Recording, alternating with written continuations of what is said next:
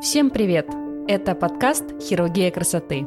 И с вами я, Ильяна Гончарова, пластический хирург и лор-врач. А помогает мне сегодня подкастер и писатель Макс Айзен. Привет, Макс. Привет, Ильяна. Здравствуйте, дорогие друзья. И как же нас давно здесь не было.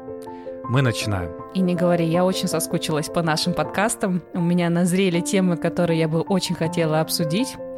Для меня особо актуальные. И сегодня мы обсудим безоперационную ринопластику.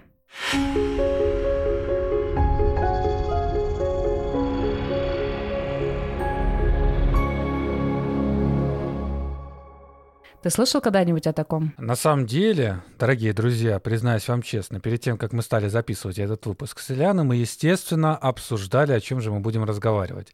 И когда она мне про это сказала, я очередной раз выпучил глаза, смотря на нее через видеосвязь, и понял, что я не понимаю, о чем идет речь.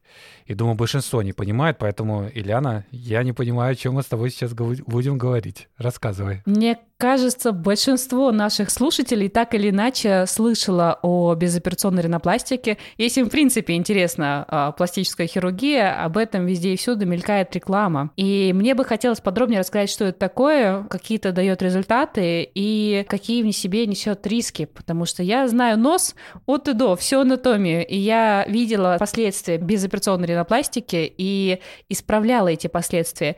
И хочу уберечь многих а, пациентов, кто решает, какую выбрать методику для исправления формы носа, уберечь от возможных осложнений. Но для начала давай поговорим, что вообще это такое. Подожди, подожди, подожди, Ильяна, Ильяна, можно я, я сначала попробую своим некомпетентным и непрофессиональным взглядом давай. сказать, исходя вот как, как писатель из формирования слов.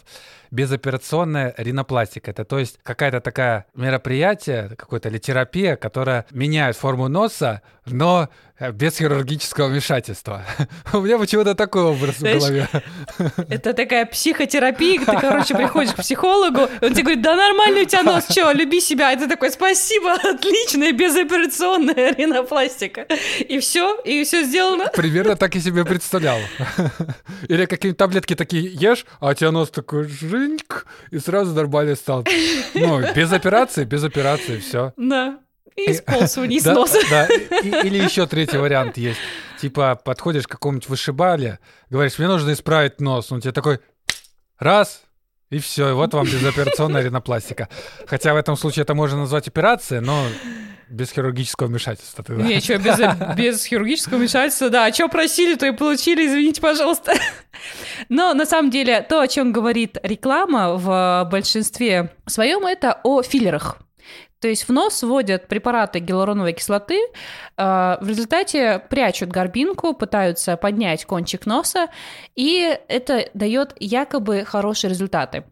Но на самом деле не все так радужно. Я сейчас объясню почему. Любой филлер это плюс ткань. То есть, если мы что-то вводим, то, соответственно, мы что-то увеличиваем.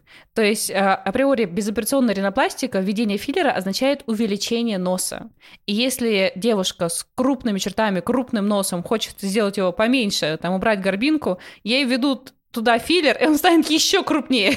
И это будет выглядеть, ну, ну, честно говоря, так себе. Показаний к э, введению филлеров не так на самом деле много. Это какие-то небольшие ямочки из-за падения на носу, и все. Может быть, да, небольшая работа с асимметрией. Но так, чтобы убрать горбинку филлерами, это невозможно. Можно ввести филлер в области корня носа и в области надкончикового изгиба. В результате эти две зоны приподнимутся и как бы скроют горбинку. Но в чем минус? Минус этой методики, помимо того, что это увеличит ос визуально. Если ты себе представишь нос в виде такой в профиль, в виде ломаной линии, то что такое горбинка, это ломаная линия, то визуально эта линия смотрится короче, чем если ты ее представишь в виде одной единственной прямой. Это, конечно, надо визуализировать, и тогда это будет более понятно, но нос без горбинки всегда смотрится длиннее, чем нос с горбинкой. Если мы берем одну и ту же длину. Это некая такая, это не иллюзия, а это восприятие такое идет форм.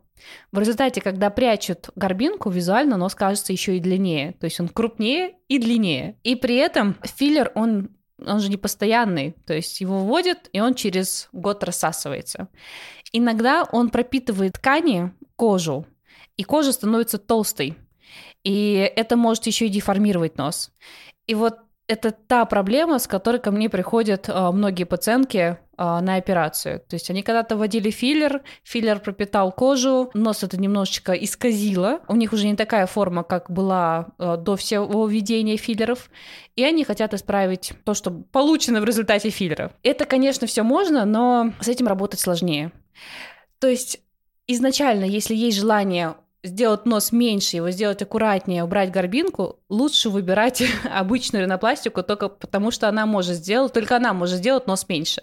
Любое введение филлера сделает нос больше, и там еще могут быть и осложнения. Помимо тех вот деформаций и девиаций, которые получаются из-за мигрирования филлера в толще кожи, еще могут быть такие проблемы, как некроз при неправильной технике введения. Это совсем уже беда. То есть вводят филлер, а при этом участок кожи при неправильном введении, он чернеет и потом превращается в большую язву. И это все как бы надо лечить.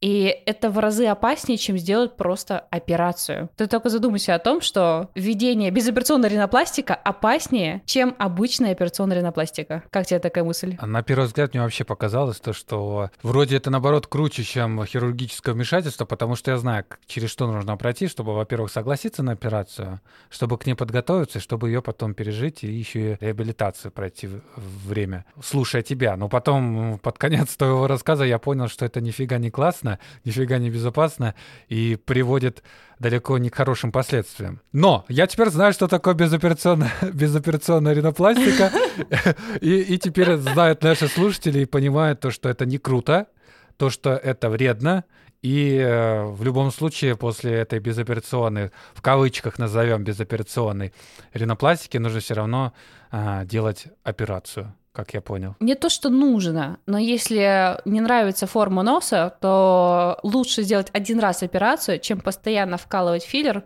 который может еще привести к не очень хорошим последствиям. Почему еще операция, она гораздо безопаснее, чем введение филлера? Введение филлера происходит вслепую, и зачастую его вводит косметолог, который отучился когда-то, дай бог, если это врач, отучился на дерматовенеролога и стал работать косметологом. Но он не знает анатомию носа так, как его знает хирург ринопласт. Он его не разбирает в операционной каждый день, не собирает заново. Он, ну, примерно знает точку, которую он выучил на семинарах, и туда колет. И, а как там идет анатомия у человека? Она то, что у всех она индивидуальная, у всех по-разному располагаются сосуды. Это не может учесть косметолог. И к сожалению, там подводных камней в разы больше. Пластический хирург, который выполняет ринопластику, он каждый день работает с этими тканями. Он четко видит, как стоят косточки, как стоят хрящи, как расположены перегородка, и работает со всеми этими структурами. Филлер же просто как бы будет вслепую введен в какую-то определенную зону, которая, дай бог, даст нужный эффект. Я представляю такого дерматолога, который с большим таким шприцом вкалывает пациенту в нос иглу и такой и накачивают его, накачивают, нос такой набухает, потом вроде временно принимает нормальную форму, проходит месяца два-три, он краснеет, а потом начинает сдуваться, и такая вот кожица висляется на носу, и такая на, на ветру болтается, и он потом идет к нему снова, он обрезает ему эту кожицу и снова накачивает, чтобы какой-то был нос. А потом он как у Волдеморта становится. Слушай, ну в этом есть э, доля истины, но только не совсем, конечно, так. Но действительно накачивает нос филлером, и со временем, вот про то, что я говорил, какие осложнения. Я иногда вижу пациента, когда приходят, которые много раз кололи филлер, у них нос такой как вот на третьем месяце после ринопластики. Он отекший и расплывшийся. При этом, если после ринопластики я точно понимаю, что пройдет э, один год и нос примет ту форму, которую он должен принять, он будет смотреться естественно и нормально, и это всего лишь временный отек, то когда вводят филлер постоянно, он вот пропитывает как раз толщу кожи, и кожа, она как бы становится ну, она становится толще, и весь нос становится крупнее, толще. И это уже такое состояние постоянное, потому что там появляется фиброз, то есть разрастается ткань под кожей. И это выглядит, ну, как будто человек очень много-много пил, и вот вот такие произошли изменения. Получается, алкоголики тоже делают себе безоперационную ринопластику. Кстати, да, есть такое заболевание, называется ринофима. Это когда человек очень, очень много пьет, у него начинает расти нос в такую большую красную картошку. Есть такое заболевание, даже в, закодировано по МКБ у нас в медицинском э, классификаторе. Обалдеть. Вот видите, дорогие друзья, вот Мало того, что узнали, что такое безоперационная, безоперационная ринопластика, так, так еще вот узнали про... Как ты называла эту штуку? Ринофива. Слушай, сколько мы с тобой методов перечислили без безоперационной ринопластики? Значит, это психолог, это а, вышибала, это алкоголизм, что мы еще говорили, и филлеры. Да, да, да. Мы еще не проговорили про нити. Некоторые косметологи ставят нити в нос. Это вообще ужас это мало того, что не дает эффекта, есть такое поверье, что типа если поставить нити в нос и потянуть как следует, то можно нос укоротить. Но сколько у меня было пациентов, во-первых, это не, не сработало, а во-вторых, там появляются очень грубые рубцы, что тоже визуально деформирует нос. И получить рубцы нитями гораздо-гораздо больше вероятность, чем получить э, деформацию филлером.